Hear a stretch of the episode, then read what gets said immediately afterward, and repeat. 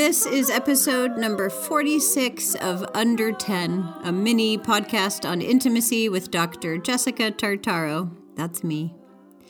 Last week, I explored with you the often humbling notion of doing it when you don't feel like it, essentially, staying connected as a discipline, especially when you feel resistant to doing so. This week, I'm going to wrap my arms all the way around a topic I've been saving for just the right week. We are going to cozy in, squeeze tight, and yes, you see where this is going.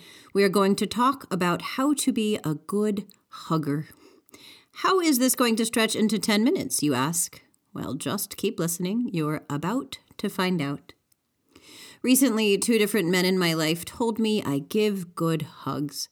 One is my husband's father, and one is my husband's best friend. At his birthday dinner, I had complimented my father in law on his hugs, and he responded by saying that he learned to hug well from me, which I didn't expect. Later that evening, my husband's best friend, his name is Mitch, and my husband's name is Rich, so we call them the Itches. Mitch said that hugging me calmed him down, which is quite a feat because Mitch is constantly moving and never really at rest. Now, I'm going to admit something to you right off the bat.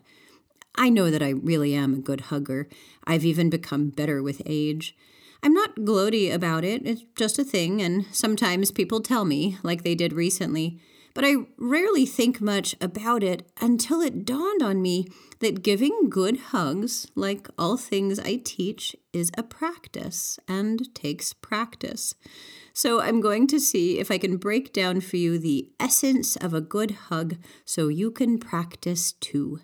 I call these the four principles of hugging well. The first principle is that good hugging is mutually consensual.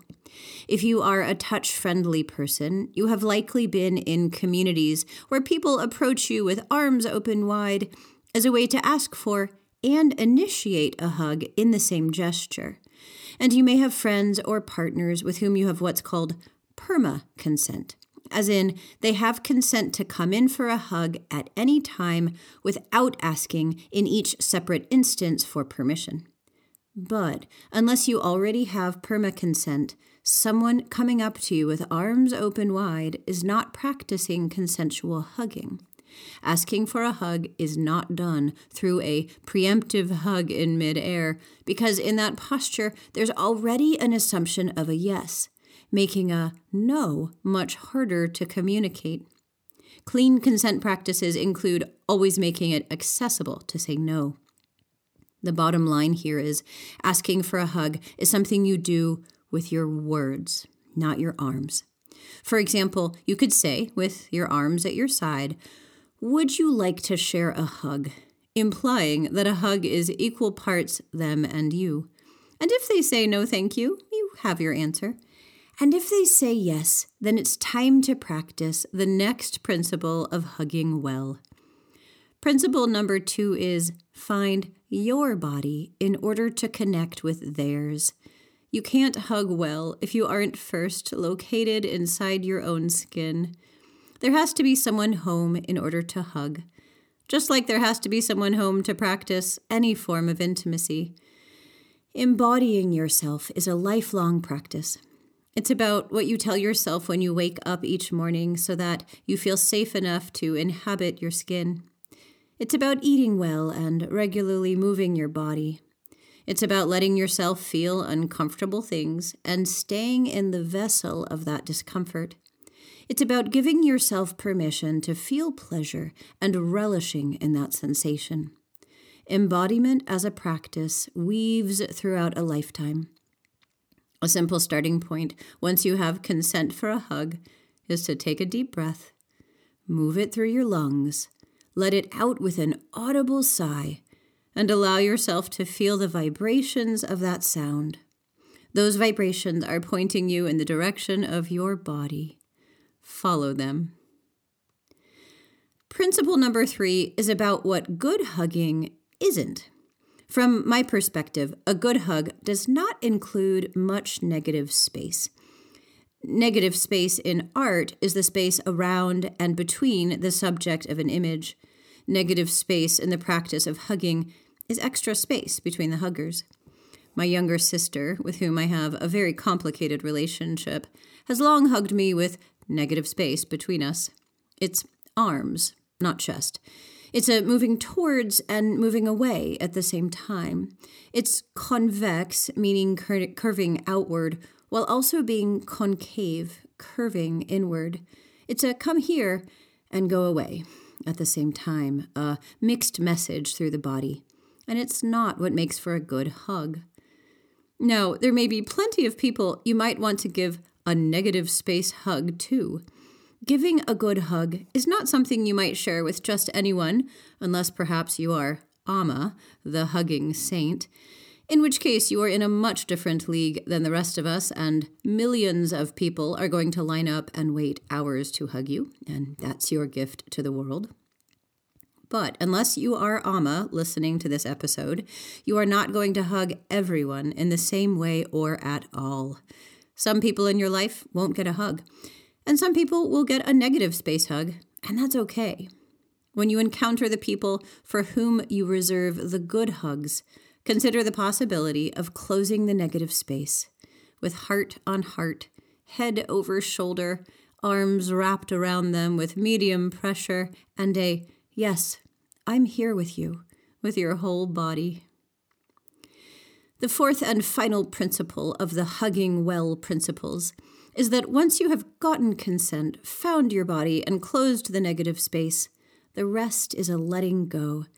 Which sounds funny because you are literally hanging on, at least with your arms.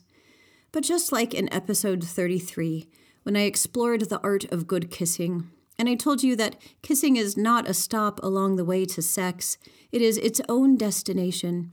The same is also true for hugging. Good hugging is not a stop on the way to anywhere. You're not trying to get anywhere or prove anything or take away somebody's pain or arouse any more desire than is already there. You're just showing up with whatever is in the moment between you and them. It's an arrival over and again into their arms, into your body, and into your nervous system's capacity for restfulness. In this state of surrender, both bodies have the chance to soothe the other, like Mitch told me about my hugs being calming to him. This is often referred to as co regulation, when each body is tuning itself to the other in a continuous exchange of messages through breath, sound, and touch. You are giving and receiving by just getting out of the way and staying in your body. So stay there. How long is up to you. If the other person begins to let go, follow that cue. But if you both are willing to stay past the point when the tension really does melt. I say for a minute or two at least, bathe in that rest.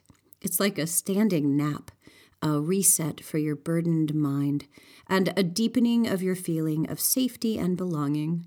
Why leave? For this week's homework, if you have someone available to hug, share this podcast with them and then try the four steps Make this the slowest, most deliberate, and luxurious hug you have yet shared.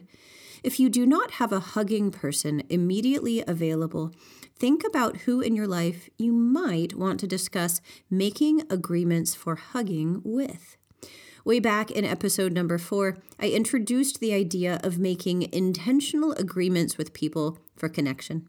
Consider listening to that again and making a hugging agreement with someone in your life. Make sure you have let them in on the four principles and that everyone's expectations are in alignment. Once they are, let yourself refuel, co regulate, and rest in connection to your own body and in the arms of someone you trust. Now you have all of my secrets so that you too can join the ranks of good huggers. I wish you sweet, safe, and nourishing hugs. This is Dr. Jessica Tartaro with Under 10, a mini podcast on intimacy.